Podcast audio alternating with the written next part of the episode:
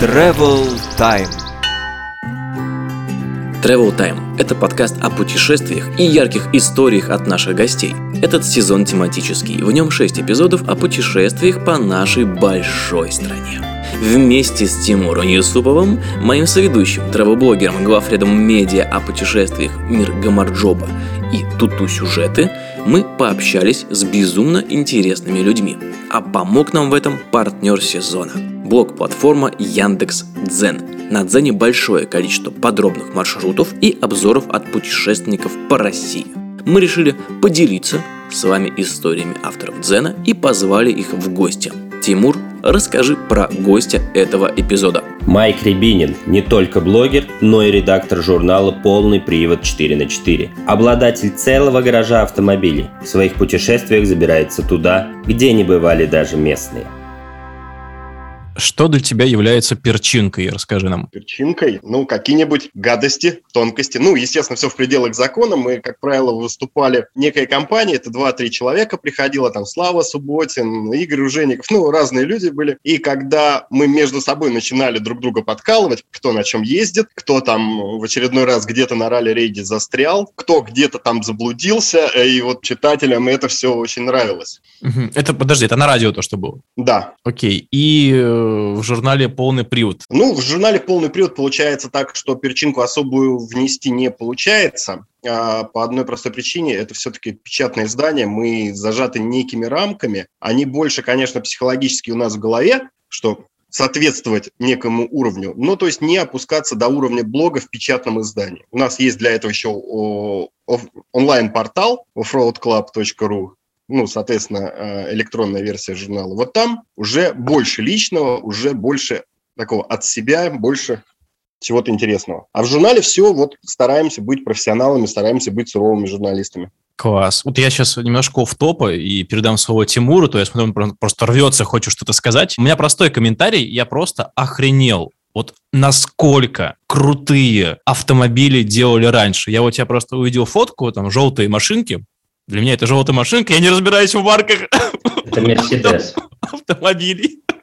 Короче, да, желтый Мерседес, он, блин, он настолько охренительно круто выглядит. Это прям у меня слюнки потекли, захотелось э, такую тачку покататься это по ней где-нибудь по серпантину. Это у тебя на картинке только. А представь, вот у тебя перед тобой эта машина, ты в нее садишься, ты, во-первых, открываешь тяжеленные двери, которые закрываются таким склацанием металла, то есть как вот Гелендваген, да, вот ты никогда не ошибешься, что эта дверь Гелендвагена закрылась. Вот то же самое, там, в 123-м дверь закрывается, и ты знаешь, это олдскульная машина сейчас хлопнула дверью. Класс. В наших современных машинах уже этого нет, уже пластик, уже легкие двери, уже совершенно не тот звук. То есть не получится, как у Харли Дэвидсон, э, запатентовать звук переключения передач. Слушай, ну мне кажется, по Калининграду на такой машине это вообще особое удовольствие ездить потому что это добавляет какое-то, не знаю, ощущение места. Нет? Да, Калининград, во-первых, он, наверное, самый, он и физически самый европейский, и психологически самый европейский город России. Я еще не калининградец, я только-только приобрел там квартирку, она еще даже достраивается, так что у меня еще все впереди. Но вот эти машины, которые со время были еще привезены и растаможенные по 39-му региону, их очень много, там очень много сохранились в хорошем состоянии, и атмосфера действительно, вот ты ездишь по такому, по старой застройке, на старой машине, меня вот друзья вот с этого желтого Мерседеса Мерседеса возили. Собственно говоря, они меня заразили и Калининградом, и этими старыми машинами. Так что я вот даже сам начал думать, а не купить ли мне 123. Там же, кстати, есть даже прокат таких автомобилей, я знаю, которые да. продают 123, 600 у них есть, Volkswagen старенький. Э, Т-3 у них есть, да. Да, да, да, да. Не так давно появился, э, я с тех пор еще не был в Калининграде, вот в следующую поездку хочу как раз взять что-то такое и покататься по области. Подходит ли такая машина для длительного путешествия или только по городу и по окрестностям? Подходит, если машина, во-первых, исправна, это очень важно. У меня, к примеру, есть «Москвич 2140» стоит в гараже, и я понимаю, что я на нем могу отправиться в путешествие, потому что он банально исправен, и он доедет. Другой вопрос, что в таких машинах всегда надо быть готовым к тому, что в любой момент может что-то случиться. Во-первых, это усталость металла, усталость агрегатов. Во-вторых, это все-таки старые аналоговые машины, которые любят, когда иногда под капот залезают не только для того, чтобы залить водичку или считать ошибки. Если человек готов, если человек не боится там залезть что-то, там, не знаю, ручник подрегулировать под машину, то, естественно, машины годятся и для дальних путешествий. Слушай, ты сказал, что у тебя в гараже стоит москвич. Я вообще-то по твоему инстаграму, ну, по Дзену понял, что у тебя вообще не одна машина. Можешь рассказать, кто у тебя в автопарке живет еще? Ну, «Москвич 2140» – это, наверное, такая легкая блажь. Его взял в свое время иное под настроение, хотелось какую-то старую машину, участвовал на нем в ралли третьей категории. Он, соответственно, раскрашен там под раллийную машину. У нас такая была команда 100 Mile Rally Band. Ну, 100 миль. Вторая из советских машин у меня УАЗ Патриот. В легком тюнинге, подготовлен для путешествий, он у меня обычно используется для какого-то более-менее серьезного бездорожья. Либо для каких-то таких путешествий, где нужна вот эта кондовость русского автомобиля, русского танка. Есть Мгм. у меня Mitsubishi Pajero Sport, который тоже подготовлен с лебедкой на правильной подвеске, с бамперами. Ну, не силовыми, но с защитой. Как у нас сейчас принято говорить, это экспедиционник. То есть машина пригодная для дальних путешествий, включая бездорожье. Есть у меня еще Isuzu D-Max пикап. Это такая абсолютно стоковая машина. Для меня это больше такой фан. Ну, мне нравятся пикапы. Есть а, у меня Соболь 4 на 4 Ого. уже переделанный э, в кемпер, но на этом Соболе в 2016 году я проехал по маршруту Москва-Пекин через пустыню Гоби. А Я был первым российским пилотом, въехавшим в Китай на «Газели». Так получилось по жеребьевке. У меня утреннее пересечение границы. на «Газели» на маршрутке я первый въехал в Китай. Вот. Он серьезно подготовлен для бездорожья. Он участвовал пресс-экипажем в ралли-рейдах. А сейчас это такой большой внедорожный кемпер. Вот. Ну и самое а, последнее приобретение, самый новый проект еще, который вот только-только, собственно говоря, стартовал, это новый Renault Duster. У него уже на крыше стоит палатка. Риф изготовил для него уже пока еще эксклюзивные, но скоро э, которые встанут на серийное производство бампера, специальную подвеску. То есть э, это доступный кроссовер, но на котором вот можно путешествовать достаточно с неплохими внедорожными способностями. Но, слушай, вот у тебя машины несколько, в общем-то, это внедорожники. Что, не- нельзя на одном, там, на Mitsubishi ездить по тем же маршрутам, по которым ты там планируешь ездить на Патриоте или на этом Дастре? Зачем Тиму- ты- Тим- Тимур, вот ты, вот ты что, в гости в одном платье все время ходишь, что ли, а? Нужно Я же обычно вообще без разнообразие. платья хожу, потому что меня как-то лучше воспринимает. Отличное было замечание по поводу платья.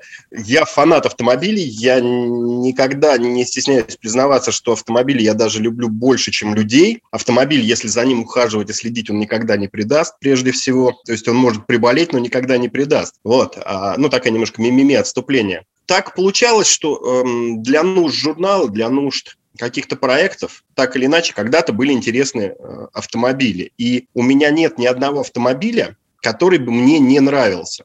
У нас в редакции вообще очень много автомобилей, и не один я такой фанатик. У нас там есть еще целый парк. К примеру, у нас есть 80-ка в идеальном состоянии, которую у нас Toyota берет на свои выставки. Есть там Гелендваген, есть 78-я Toyota, ну много машин. И у нас так получилось, что все машины, все машины, которые есть у кого-либо из редакции, это машины, которые нам нравятся. То есть у нас не бывает автомобиля, который нам не интересен.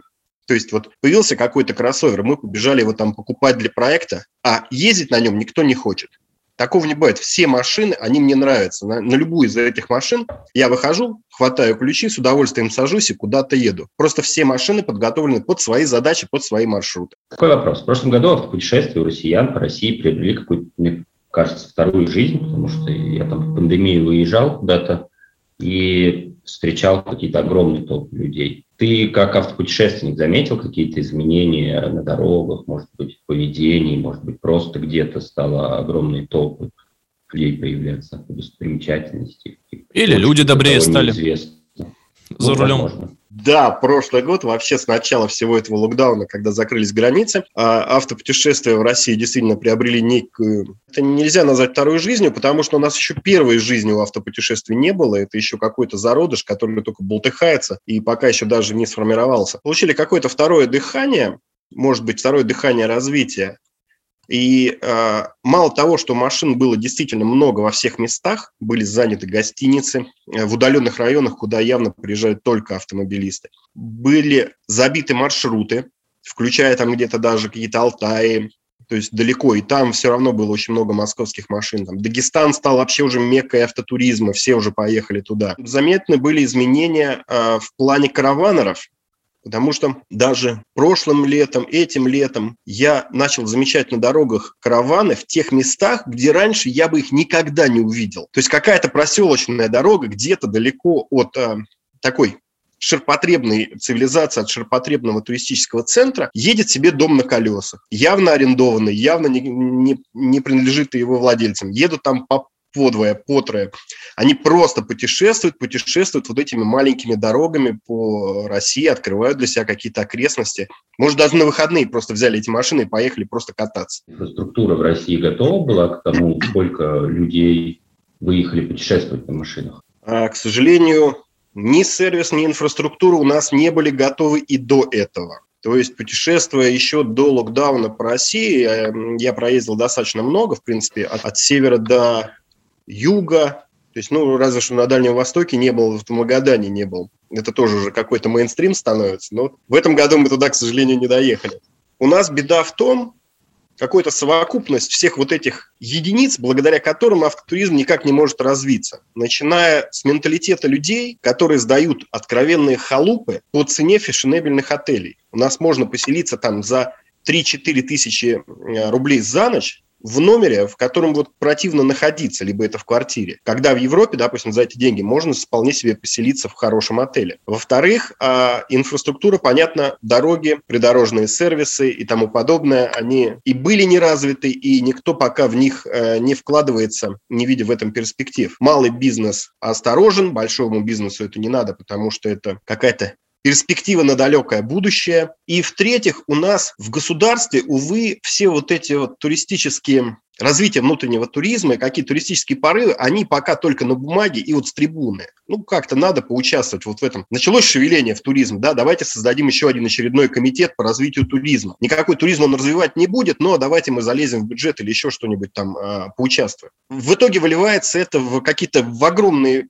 вещи, э, например, тот же самый запрет подъезда к воде. То есть это же очень серьезно повлияло на отношение людей к автотуризму. Я не могу подъехать к речке и поставить около нее палатку, там, на машине, вот, к примеру. Не могу подъехать и разбить палатку. Меня штрафуют. Штраф достаточно большой для, для многих существенно, там, по-моему, 5 тысяч рублей, а для юридических лиц, если машина на юрлицо, 300 тысяч рублей. Это реально штраф. Вместо того, чтобы регулировать и наказывать за загрязнение природы, как это делается там в половине цивилизованных стран, у нас просто запретили. Ну, вот так вот проще чем кого-то там отлавливать, кто моет машину в речке, проще запретить всем подъезжать к речке вообще. Второй там, к примеру, запрет тюнинга. Хорошо, давайте мы запретим колхоз, давайте мы запретим там э, рельсу выпиливать там, совершать диверсию на поездах, да, выпиливать кусок рельса, ставить его вместо бампера. Окей, но есть сертифицированные производители. Почему у нас невозможно это все сделать для того, чтобы улучшить внедорожные возможности своего автомобиля? То есть, получается, у нас там, к примеру, бампер имеет сертификат, с какой там с лебедкой, имеет сертификат соответствия, но ставить его на машину нельзя. Придется пройти 7 кругов ада, чтобы это зарегистрировать. А лебедка в нашей стране, я думаю, что будет нужна еще лет 100-150 минимум. Потому что чуть-чуть стоит съехать куда-то с дороги, ты попадаешь даже в населенных пунктах иногда ты попадаешь на такие дороги, что без лебедки там вот ну реально никак. Было у нас интересное такое путешествие. Мы переехали э, на пароме в сторону Муфти, где это река Вашка была. Мы переехали через паром. Там четыре густонаселенных деревни, четыре поселка. Когда-то были два очень крупных совхоза. Сейчас мы не смогли туда подъехать, чтобы не застрять. А чтобы понимать, мы были на Тойотах на 36-х колесах, на грязевых. У нас одна машина застряла. Когда мы спросили у местных, как вы по этой дороге ездите, ведь она одна. Они говорят, а мы гусеничный трактор пускаем и к нему привязываемся. Вот это то, что wow. определяет туризм в России и то, для чего нужен тюнинг в России. Лебедка и гусеничный транспорт. Вот, всему голова. Вот так. Ну, по сути, да. Первое – это колеса, хорошие колеса, а второе – это лебедка. И над этим всем еще голова пилота. Есть у тебя лебедка, Тимур? А, нет, лебедки у меня нет. Но у меня и внедорожник. А, знаешь, кстати, сейчас есть очень, есть очень много таких вариантов маленьких лебедочек, которые прям на тросиках или там на веревочках цепляются к легковушке и могут ее вытащить из каких-нибудь засад. Складывается это все в багажничек аккуратненько, подключается к аккумулятору. Мне кажется, просто в такие места не нужно ездить на неподготовленной машине. Ну вот смотри, ситуация, я не помню уже там сколько было, года три назад, я захотел попутешествовать как обычный человек. Не на заряженной машине, там, у которой с собой и лебедки там, и палатки, и сентраки, а я взял в представительстве Datsun Ondo, самую дешевую версию седана, Мгм. и по весенней распутице я поехал на нем путешествовать. Там Тверскую область, Вологодскую область. И вот по дороге между Весьегонском и Устюжной, там такой песчаный грейдер, я сначала вытащил десятку, утонувшую в луже, потом в этой луже чуть не утонул сам. Когда на меня смотрели местные и спрашивали, ты что, едешь в Устюжну один ночью? Они вот так вот крутили э, пальцем у виска и говорили, не, а может быть ты развернешься и завтра поедешь. И это обычная дорога, она есть на карте, она соединяет области. По ней ездят обычные люди на обычных машинах. Это не оффроуд. И поэтому вот в таких местах, если ты едешь и хочешь вот быть полностью обезопасен, ну, наверное, с собой что-то иметь надо.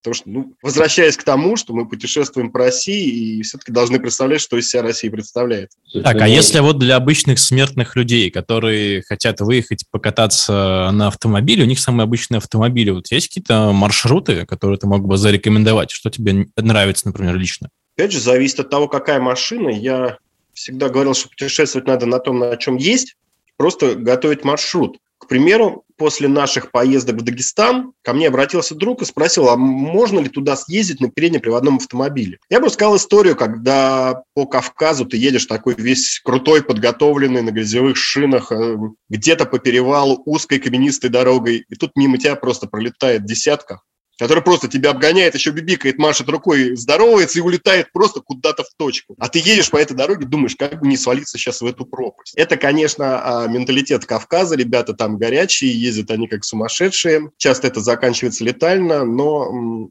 большей частью это просто образ жизни. Но это показатель того, что, в принципе, 90% вот этих маршрутов туристических по России, они проходимы, в принципе, на легковом автомобиле. Есть много людей, которые катаются вообще там на каких-то пузатерках, типа там Сузук малюсеньких, и нормально. Просто не надо пытаться на, а, если автомобиль не подготовлен для бездорожья, не надо пытаться заехать, например, вот в эту горную дорожку и проведать, что там. Поставили аккуратно машинку, взяли палочки, кинули фотоаппарат в рюкзак и пошли пешочком. Это будет лучшее решение. А путешествовать от Кавказа до Алтая, там, ну, к сожалению, вот, в принципе, Дальше я не заезжал, Якутия была, но это уже немножко были другие путешествия. От Кавказа до Алтая можно путешествовать даже на легковых автомобилях и делать это лучше, чем сидеть дома. Окей, такой вопрос сюда же вдогонку. Можешь тогда рассказать э, безотносительно про того, насколько этот маршрут можно повторить, какой-то свои самые запоминающиеся поездки этого года? Мне очень сложно сказать запоминающиеся, потому что я проехал уже настолько много всего, что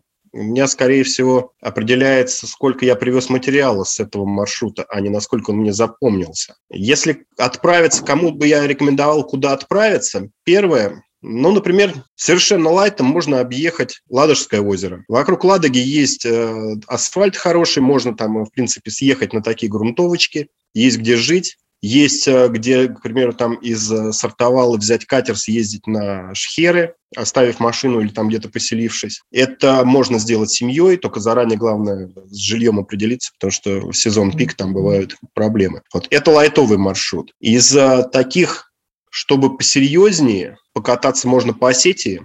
Мы ездили в Осетию, это очень очень увлекательно. Осетия Там- прекрасное место. Да, там заранее, если позаботиться о пропусках в погранзону, можно сходить, допустим, под ледник Колка. Очень увлекательный маршрут, он не тяжелый, проходим обычным человеком. Я вот не пешеходник, но, в принципе, там спокойно погулял. Главное выйти рано утром, чтобы успеть покупаться в горячих источниках и вернуться, чтобы не ночевать там, либо уже взять с собой палатки прямо около источника заночевать. Дагестан.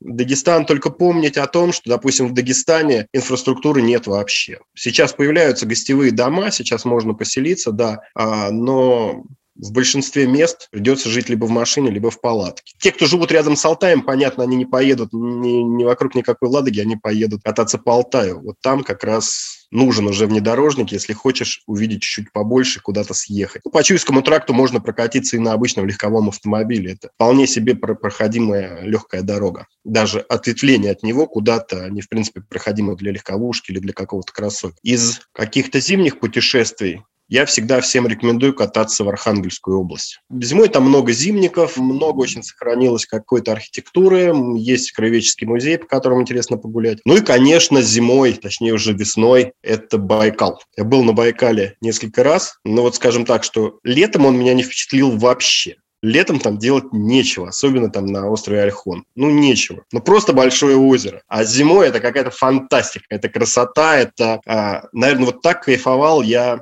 только в Исландии как я кайфовал на Байкале весной, потому что это реально очень красиво. А летом там тускло, уныло, и вот ничего такого волшебного нет. Да простят меня там фанаты Байкала, но это реально так. Есть гораздо мест э, для нас более близких, которые намного интереснее. Та же Ладога, та, те же ладожские шхеры. Давай поговорим про какие-то места, которые находятся близко к Москве. Э, такой маршрут выходного дня на машине, куда бы ты рекомендовал скататься? Я потерялся, потерялся.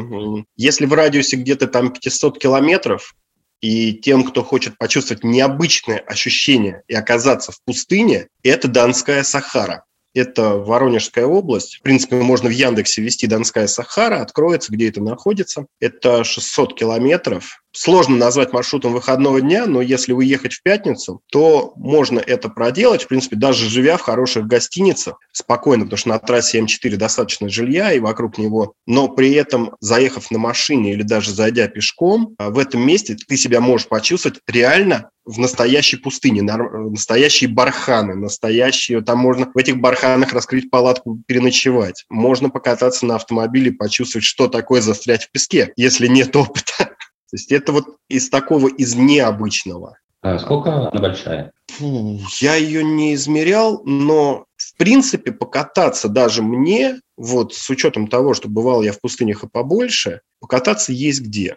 То есть удовольствие прокатиться вот 500 километров до пустыни, оно для меня не менее интересно, например, чем прокатиться куда-то в Калмыкию. Что-то ближе такого из внедорожного, ну, МКАДу просто погонять. У нас в Подмосковье, к сожалению, оно интересно, например, э, куда-то прокатиться в ту же Коломну, да, потому что mm. вот я там в восторге от этого города. Действительно, то, что с ним сделали, то, что было и то, что стало сейчас, это вот а, один из эталонов тури- э, развития туристической привлекательности города. И он действительно в этом плане хорош. А в плане таких экстремальных поездок куда-то, даже не то что экстремальных, а каких-то вот около внедорожных, по Подмосковью, я не могу сказать, что куда-то я бы хотел вот отправиться, не просто поснимать, как правило, я езжу там в те же самые свечи, просто поснимать машины, а чтобы поехать и получить удовольствие, ну, не думаю, что что-то у нас такое интересное есть. Либо это просто какие-то проселочные дороги, в котором покататься, посмотреть деревни, но, опять же, деревни в Подмосковье – это уже вот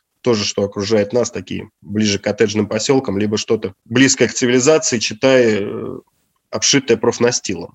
Совершенно, совершенно некрасиво и не, не эстетично. У Тимура есть любимая рубрика. Он э, так, любит спрашивать, да, закидывать один вопрос. Но я сегодня счетерю и вместо него задам этот вопрос. Расскажи, пожалуйста, какую-нибудь трешовую историю, которая у тебя была из практики, вот которая прям такая, возможно, что-то было на грани, и которая осталась у тебя в голове, и ты до сих пор, не знаю, просыпаешься ночью в поту.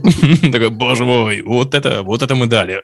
Самая трешовая и опасная ситуация, ну, такая, которая сейчас всплывает в голове. Ехал я на Соболе, на 4 на 4, вот на своем. Ехал со стороны Норвегии в Лапландию. У меня не получилось въехать на Нордкап, потому что там просто началась буря, закрыли дорогу, э, метель началась, это зима была. Я поехал в Финляндию, мне надо было попасть в Ивола, там находится ледяной полигон White Hell. Это полигон, принадлежащий Nokian Tires. То есть там шины испытывают. И вот там меня ждали уже коллеги, я должен был туда присоединиться к тестам как раз нокиановских шин. Наваливал я насколько мог по этой зиме на Соболе. И когда началась пурга, начались на дороге переметы, я включил в себе ролиста. Я же нахожусь сейчас в какой-то цивилизации, вокруг меня населенные пункты тут кругом ездят машины, а я езжу на подго... еду на подготовленной машине, у меня там за плечами огромный опыт там, преодоления степей и пустынь. Я, соответственно, надавил на газ, и на, на одном из переметов, не рассчитав его плотность, э, я очень сильно подпрыгнул, и э, от, э, по засыпанной дороге, соответственно, не видел, куда выруливать, куда выправлять вешек, не видел, улетел с дороги вниз, лег на бок.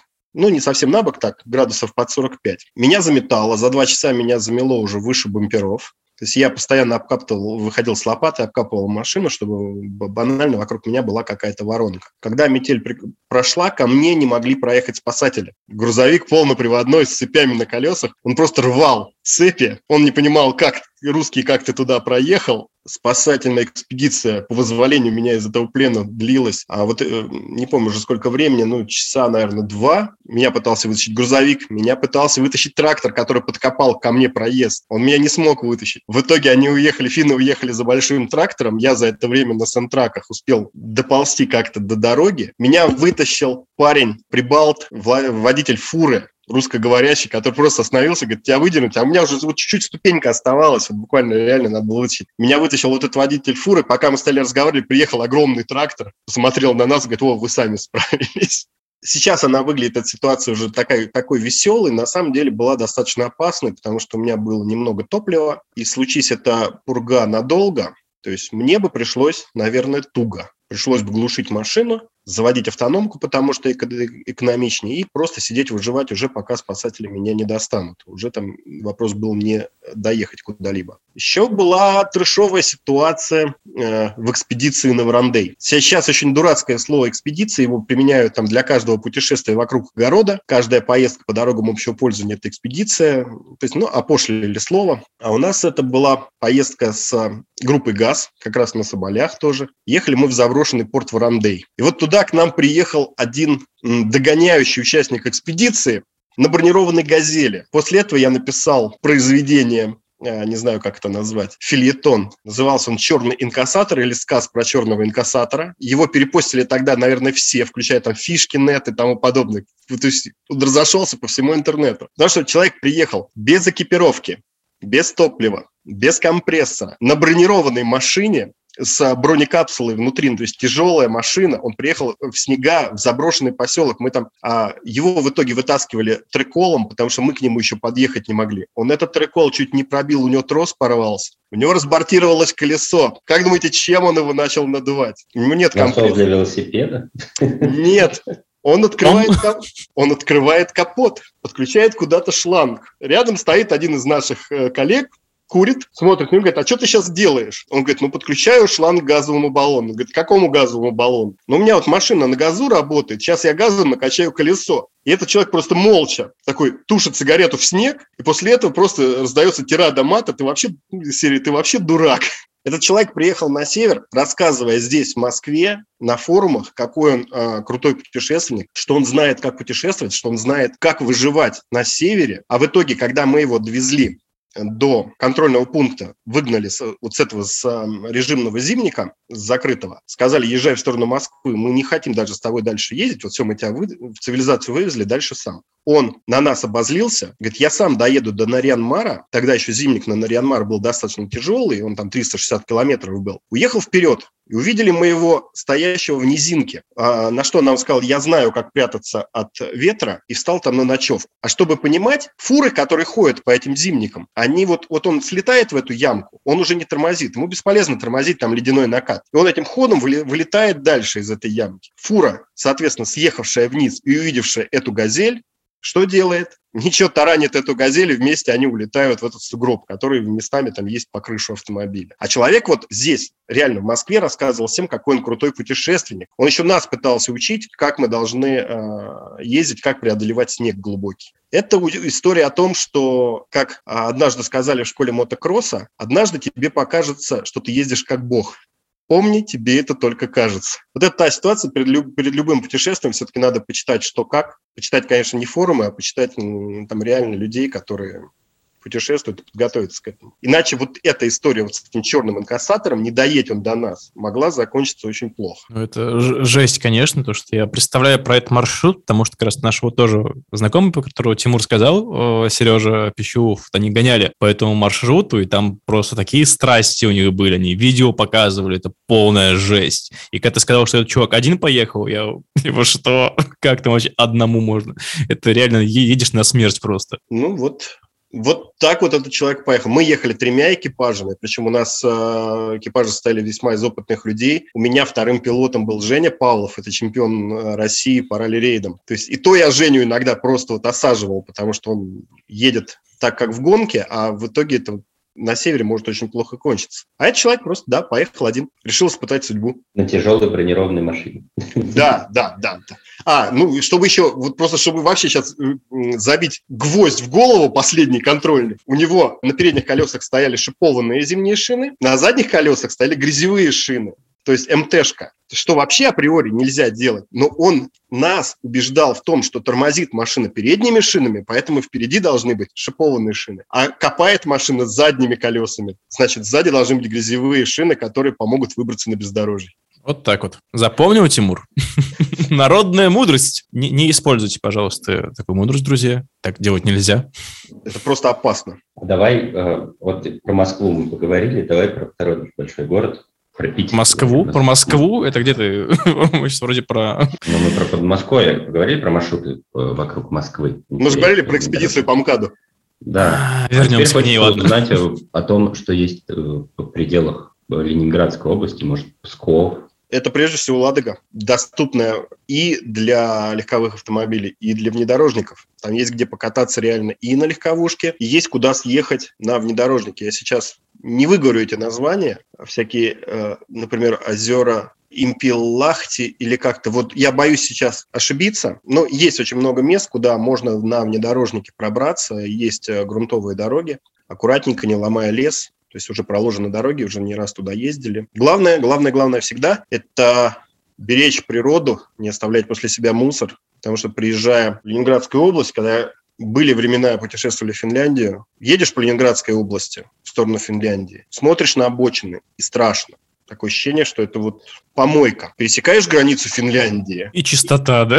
И, а я сейчас, я точно в том же месте. Вот я 500 метров от того места, где был бардак. То есть э, государство никак не борется с этим, э, и люди, к сожалению, тоже в головах своих далеки от чистоплотности. Не все, конечно, очень многие даже приезжая куда-то отдыхать, забирают с собой мусор, забирают чужой мусор, лишь бы там оставить после себя чистоту, и таких людей есть за что уважать. Что еще? Карелия в Карелию доехать, буквально рукой подать. Очень много красивых мест, очень много где покататься. Назови какие-нибудь причины, кем вообще человеку, который не путешествовал на машине, ну так, не знаю, до дачи начинать погружаться вообще в тему автопутешествий, куда-то ездить на машине? Ну, Россия, вот сейчас прям не кривя душой, предрасположена для автопутешествий. У нас сейчас те же самые немцы, они просто вот смотрят и капают слюной, как у нас хорошо много, и где есть путешествовать, еще можно куда-то много ехать. Вот, соответственно, Россия для путешествий великолепная страна, красивая,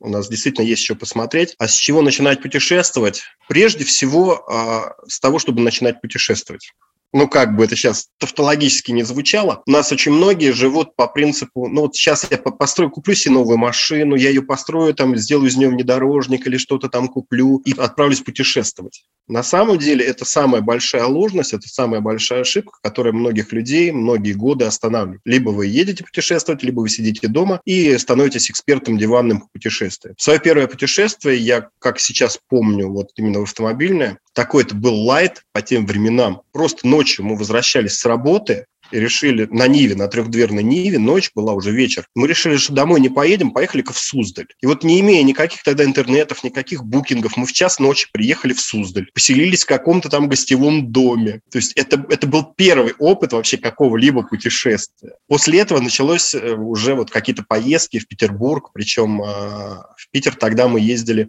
даже один раз я помню с ночевкой по дороге. То есть дорога была настолько медленная, настолько противная, что даже мы ночевали где-то, не доехав до Питера. Потом уже где-то там в 2003 году впервые поехал по Европе на автомобиле. Но стимулом все-таки начинать путешествовать была вот эта первая поездка, когда просто ты берешь, срываешься куда-то ехать. Сейчас для этого есть все. Есть букинг, есть карты, есть маршруты, есть рассказы. Банально, если хочет человек путешествовать, ему просто надо подняться и отправиться. Пусть на выходной день, пусть там его запланировав неделю куда-то, просто куда-то ехать. Как бы у нас с инфраструктурой все плохо не было, года два назад я отправился как раз с Дзеном при поддержке Дзена тогда а, случилась эта поездка. Идея ее была, что я еду, зарабатываю на Дзене, на эти деньги еду. Вот, поехал я в Пермь, из Перми спустился в Поволжье, по Поволжью доехал до Астрахани, вернулся в Москву. Такой огромный-огромный был круг. И ехал я без какого-либо плана. Я просто ехал вперед. Вот идет сегодня дорога, вот какой у меня там ближайший город? Доеду туда, посмотрю, что в округе. О, а тут, тут красивое место по дороге, остановлюсь здесь с палаточкой. А там остановлюсь, пойду в какой-то музей, потому что кто-то из местных написал, что этот музей обязательно надо посетить. И вот такие поездки, они э, сейчас мне доставляют намного больше удовольствия, чем любой спланированный маршрут.